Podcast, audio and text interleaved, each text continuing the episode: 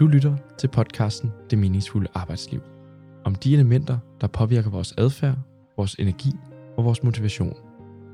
Podcasten er for alle, der tør afsøge, hvad der skal til for at trives på arbejde. Podcasten er baseret på samtaler mellem Louise Sparf og Helle Ørsted.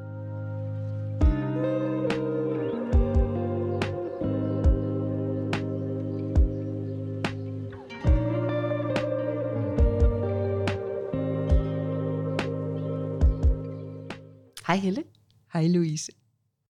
og velkommen til det, der er vores syvende episode Spændende. ja, af podcasten Det meningsfulde arbejdsliv. Vi skal i dag tale om stillhed i ledelse. Spændende. Mm, lidt paradoxalt, ikke? at vi faktisk bare skal sidde her og pludre en halv times tid Vi kan starte med at tige stillhed. Nej, det gider jeg simpelthen ikke. Eller hvad? Hvordan får du det, når vi siger stillhed i ledelse? Jamen nu var jeg jo med til vores samtalesalon for nogle uger siden med Bastian Overgaard, som introducerede os til emnet og introducerede os bogen Støjfri ledelse. Øh, så jeg tog ligesom emnet på mig, men både med noget skeptisme og noget glæde og noget... Det var lidt svært. Man skulle nok lige gå og bære lidt på ordet, før man forstår det. Hvad med dig selv? Hmm, jeg har altid haft det lidt svært med stillhed. Øhm, og jeg praktiserer jo pauser og fortæller øh, både ledere og virksomheder, hvor vigtigt det er, at vi holder pauser. Øhm, og pauser kan komme i mange former, og en, del, en af dem er stillhed. Og jeg kan godt tække ind i stillhed, men det der med at være stille med mennesker, jeg ikke kender, som vi jo gjorde på samtalesalongen, det kan godt udfordre mig, det kan virkelig godt flytte noget inden i mig, fordi jeg har sådan brug for at være i bevægelse og snakke. Men jeg medgiver, at jeg har faktisk forsøgt at bruge det som en ledelsesdisciplin. At det kan noget i forhold til at skærpe vores fokus og vores evne til at lytte. Øhm, at man tager stillhed ind på møder. Ja, jeg, jeg blev også nødt til at slå op, hvad Bastian mener, det gavner for at få sådan lidt bredere pensel. Et er et enkelt møde, hvor der ikke er nogen, der taler hele tiden, men mm, han, han hævder jo, at det sænker stress og øger koncentrationen og øger refleksionen, og ikke mindst for alle til at komme til ord, hvis man starter et møde med at tige stille, for eksempel. Så dem, der ikke bare plaprer løs, de bliver lige holdt tilbage, og dem, der altid lige skal sidde og overveje, hvordan de kommer på banen, kommer nemmere på banen. Og vi lytter. Hvis vi tvinger os selv til at være stille, så lytter vi måske mere. Det tror jeg er en evne, vi har tabt. At lytte. Vi sidder og forbereder på det, vi skal sige næste gang, ligesom os to nu. Så sidder vi og forbereder det, vi skal sige lige om lidt. Og så glemmer for at vi lytte. lytte. Mm, og så ja, bliver det ikke til en samtale. Er det en god pointe? Så emnet er rigtig godt til en samtalesalon, fordi du kan ikke samtale, hvis du ikke lytter. Det er jo ikke en konkurrence om, hvem der har den stærkeste mening, eller den rigtigste mening. Det er, det er en samtale. Ja, og det at lytte ind til, hvad der egentlig kommer Ja. fra de mennesker, vi er i rummet. Ja. Ja, det kan, det kan stillhed. Øhm, og det kan i hvert fald, jeg, jeg er i hvert fald helt med på det der med, at det skærper vores sanser i en eller anden grad, både til, hvad mærker vi selv, hvad er det, der kommer, og vores det af at være til stede i nuet. Ja. Men siden vi havde samtalesalon, har både du og jeg jo egentlig arbejdet lidt med stillhed. Ja. Hvad har, hvad har du foretaget dig? Jamen, jeg, i sidste uge gik jeg en bid af Caminoen mm. I stillhed. Og det var det nemmeste i verden. For når man er i bevægelse og går 28 kilometer, parentes blær, parentes slut, op og ned ad bjerget, så øh, forsvinder alle tanker fra hovedet. Og når man ikke har nogen tanker inde i hovedet, så er det heller ikke svært at være stille. Og det vil sige, når man er i bevægelse, Mm. så bliver man tømt for tanker. Man kan godt have følelser, men ikke tanker. Og så har man heller ikke noget behov for at tale. Og jeg gik med en veninde, så vi kunne jo godt have talt, og var også bekymret for, om vi ville tale for meget, men det gjorde vi ikke. Det var en meget fin, fin oplevelse. At være stille i 7-8 timer i bevægelse. Ja. Hvad skete der med dig? Mm, jamen, jeg tog på sådan et uh, stillhedsretreat, og jeg har øh, tænkt på det et par år, fordi jeg som sagt jo har øh, brugt pauser og talt meget om pauser og dyrket pauser øh, i organisationer, og tænkte, det skulle jeg prøve. Og jeg blev ultimativt udfordret. Altså, det, jeg synes decideret, det var lidt ubehageligt. Øh, og det var slet ikke rart for mig. Øh, og det, der skulle være det restaurative i stillheden, blev faktisk enormt støjende og ubehageligt. Fordi der ikke på den måde var bevægelse. Altså, jeg tror, jeg ville nyde at gå Caminoen langt, en langt højere grad. Det tror jeg, jeg du har ville. ret i. Ja. Det der med, det var sådan lidt asketisk på en eller anden måde, at sidde stille på en meditationspude, jamen, det er slet ikke for mig. Øhm, så for mig er stillhed de små pauser, vi skal kunne lægge ind, men ikke nødvendigvis det der sådan store, lange stillhed. Og et stillhedsretreat var helt klart altså sådan for meget. Jeg kan godt se, hvad det kan for nogen. Øhm, og helt klart sådan en, at det skubbede til min lyst til hele tiden at være i gang og producere noget og gøre noget. Og, og det er jo super sundt, siger de. Men, men var det fordi, du ikke kom ind i en tillidsfuld rum? Jeg tror, altså helt klart, så er der noget med, at stillheden skal være i et rum, der er rart og imødekommende og tillidsfuldt. Ja. Øhm, og jeg synes, det virkede øh, mere måske sådan lidt asketisk, eller sådan, du ved, alle lydene blev sådan forhøjet, så når vi sad i det der øh, spiserum, og jeg bare kunne høre, at det kniv og gafler hos de andre. Sådan, altså, jeg, for mig er det ikke indbegrebet af rart af at spise, og, og det var måske heller ikke det, man skulle. Men så har jeg bare ikke behov for 48 timers øh, stillhed. Men jeg bruger jo aktivt meditation, øhm, for lige at tjekke ind, og lige få hjernebølgerne ned, og lige komme ind i min krop, og det er jeg faktisk god til, men ikke langvej Ikke, stillhed. ikke flere dage. Så det er jo det, stillhed er så utrolig mange ting. Øhm, og jeg kan egentlig ret godt lide Bastians øh, deling i stillhed af, at der er den relationelle, altså kan vi skabe noget sammen, når vi har stillhed sammen, øh, den restaurative, og så den, der ligesom bygger op på refleksionsdelen, som i virkeligheden øh, nok er den, jeg bruger mest, altså kombin mellem noget at restaurativt, at min krop lige skal have en eller anden pause, eller min hjerne lige skal øh, ud af de der tankemøller. Men den relationelle er sjov, fordi den har jeg ikke brugt så aktivt i virkeligheden. Nej, det er der, Bastian byder ind med hans co-creation. Silent co-creation. Ja. At vi kan skabe noget sammen, hvis vi også kan være stille sammen. Men jeg tror ikke, han mener, at vi skal være stille i timevis. Altså, Han mener på- bare, når vi, når vi starter et møde, at vi lige er stille, at vi tjekker ind i mødet med en form for stillhed, så vi lige lægger det, vi lige kom fra, væk, og vi tilpasser os det, vi skal tale om nu. Og så i stedet for at gå i gang med at tale, så ved jeg, at Bastian mange gange anbefaler, at man i stillhed lige skriver noter ned, hvad er det egentlig, jeg har på hjerte i det her møde, jeg skal. Eller Mm. man får tildelt en opgave, og så i stillhed forbereder man sig. Og det giver jo mening frem for at kaste sig ud i debatten fra, at man mødes ja. i et møde. Men det giver også mening i, i de her tider, vi lige har været igennem, hvor mange arbejder hjemmefra. Og gået fra møde til møde, tjekket ud af et møde, tjekket Mm. ind i det næste. Der har vi i hvert fald hjemme hos os prøvet at, at øve. Altså, jeg har prøvet at øve min mand i at starte nummer to møde i stillhed. Fordi det er den eneste måde lige at tjekke ud af det forgangne, for det er altså bare en knap, tjek ud, tjek ind, og så er der ingen pause, så får du ikke bearbejdet, du får ikke indstillet dit mindset på, hvad vi har møde om nu. Nej, og faktisk, hvis vi bliver hele den der terminologi, at vi egentlig spilder vores tid, eller spilder vores møder, fordi vi enten er i det møde, vi kommer ud af, eller vi allerede er i mødet, det næste møde, jeg skal til, og hvad har jeg forberedt mig? Vi er meget sjældent til stede i nuet. Ja. Og det er jo totalt paradoxalt, at vi øh, klister vores kalender til med møder, men egentlig aldrig er til stede lige præcis der i de møder. Og det er det, et stillhed, eller i hvert fald et fokus, kan skabe af, at hvis vi lige skaber den der ramme, og det er faciliteret af nogen, det skal være faciliteret, der skal være et formål med det, det skal være et trygt og tillidsfuldt rum, mm-hmm. så kan vi bruge det til lige at sige, det her er dagens agenda. Hvis vi lige tager et minut stillhed lige hver især og tænker ind på det, så kan man sige, at det her er egentlig et vigtigt punkt for mig. Hvad vil jeg gerne bidrage her? Du lige sådan får samlet dine tanker omkring det. Og så sker der jo det. Mennesker er jo, øh, altså vores hjerter kan jo synkronisere.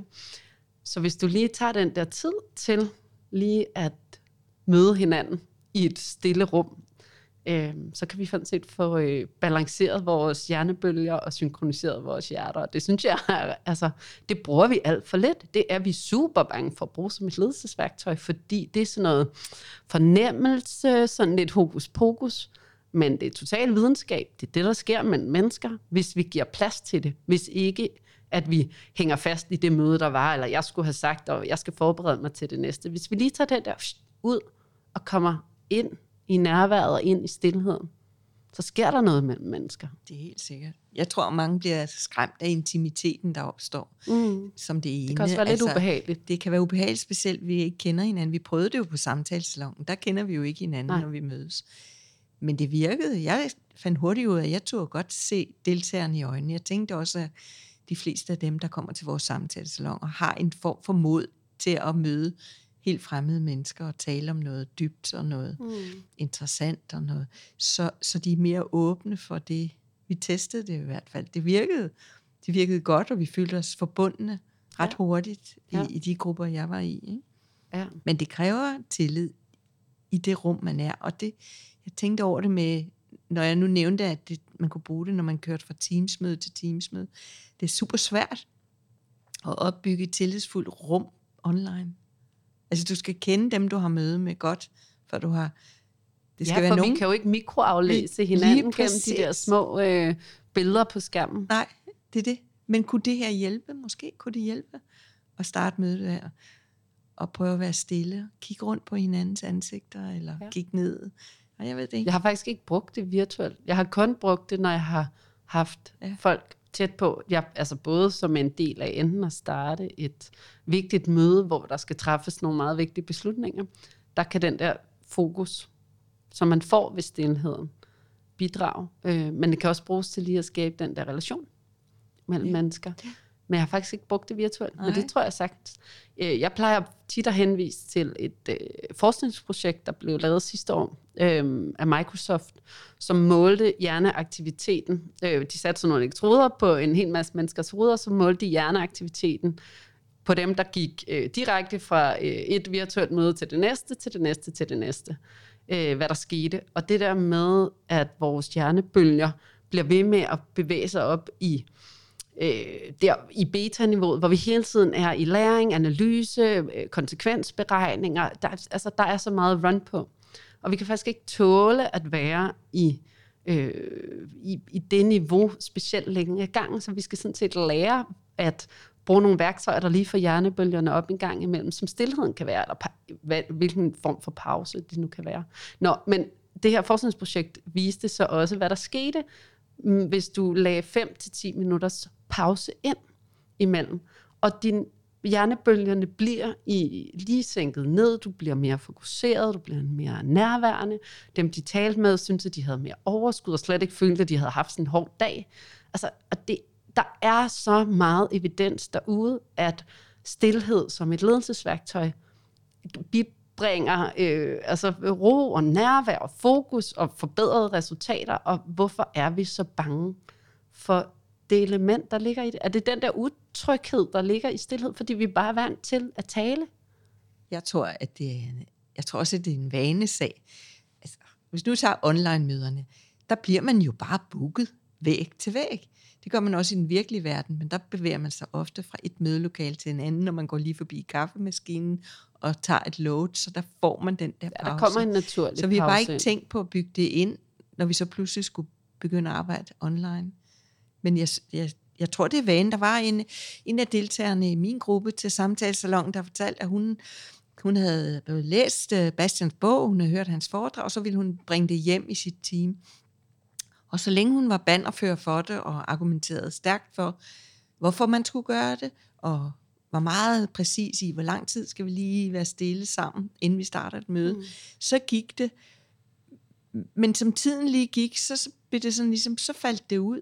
Ja. Og øh, måske var det hendes egen entusiasme, der, der mistede lidt energi, og så forsvandt det. Ja. Og hvis det skulle genoptages, så skulle hun starte helt forfra. Vi skal argumentere for, hvad er det, hvad er det, det gør for os? Mm. Det øger vores evne til at reflektere over det, vi lige har hørt. Det øger vores koncentrationsevne osv. Men der skal være en bannerfører for det, og det, det gør jo allerede er en svær vane at Ja. tage til sig. Ja, og, og det der med, at du skal bruge ret meget argumentationskraft på at Ja. gøre noget, som, øh, som, som udfordrer det, vi plejer at gøre. Ikke? Ja. Øhm, så, og, og i den argumentation skal det helst være noget, der kan måles og vejes, fordi det er jo den verden, vi taler ind i. Ikke? Ja, Hvis det ikke er noget, der kan måles og vejes, så har det ikke en plads. Men det kan måles og vejes, så vi skal spidse vores argumentation af og sige, at det øger vores trivsel. Det giver et større nærvær. Det giver nogle bedre resultater. Vi får bedre menneskelige, øh, menneskelighed ud af det. Ikke? Øhm, Ja, det, så kan jeg ikke lade være at fortælle en historie, der også kom frem på samtalesalongen. En uh, deltagerne arbejder med børn, og de, uh, Nå ja, de havde en fin. kæmpe udfordring med børn, i, der skulle køre i bus til svømmehallen. For børnene sloges op i bussen. Børnene skændtes om, hvem skulle sidde ved siden af hvem, og drengene ville ikke sidde ved siden af pigerne, og der var ballade. Og så prøvede de først at sige, øh, hvis I skal med den her bus, så skal I tale lavt. Og det hjalp ikke en dyt. De skændte stadig og sloges, og ville ikke sidde ved siden af den og den. Og så besluttede læreren at sige, I skal være helt stille. I må slet ikke sige noget. Og så satte børnene sig på en stol, og om det var ved siden af en pige eller en dreng, det var helt lige meget. Så var de helt stille, og så gik det helt glat. Ja. Og det var egentlig så fin en historie. For hvad skete der lige der? Ja, det er jo i hvert fald, de tigger ind i noget af den mere sådan restaurative del, ikke? at når vi ikke kan så meget, så mærker jeg måske efter, hvad det er, jeg har behov for. Og jeg har måske ikke behov for at være udadreagerende, når rummet bare er Helt stille. stille. Ja, Så skal den stærke ikke byde ind med noget smart, så skal den... nej. Og så videre, og så videre. Og det, altså, den børnehavebus-analogi kan snilt overføres til et utal af møder, jeg i hvert fald ja. har siddet på. Ikke mindst sælgermøder. Men, men der er så tit, ikke? Vi, vi har jo nogle roller, og, og os, der har flere og gerne vil tale meget, vi gør det jo. Og jeg kan blive helt, altså jeg har det sådan ukomfortabelt, hvis der så er nogen, der ikke siger noget, så skynder jeg mig at sige noget. Jeg sådan fikser, ja. ikke? Nå, men så tager jeg opgaverne, og jeg flytter det, og så siger jeg og gør. Øhm, og jeg synes, det, var, det er i hvert fald lidt en aha-oplevelse for mig, hvor meget plads det skaber til den introverte, der lige skal have sin tid til lige at tykke over det. Og når alle får lige mulighed for øh, at byde til, og lige have tid til at reflektere, så får vi en, en større palette af vores medarbejdere bragt i spil. Det vil sige, det potentiale, vi måske slet ikke udnytter til dagligt, er, er jo kæmpestort. Det kommer på banen. Ja. Ja.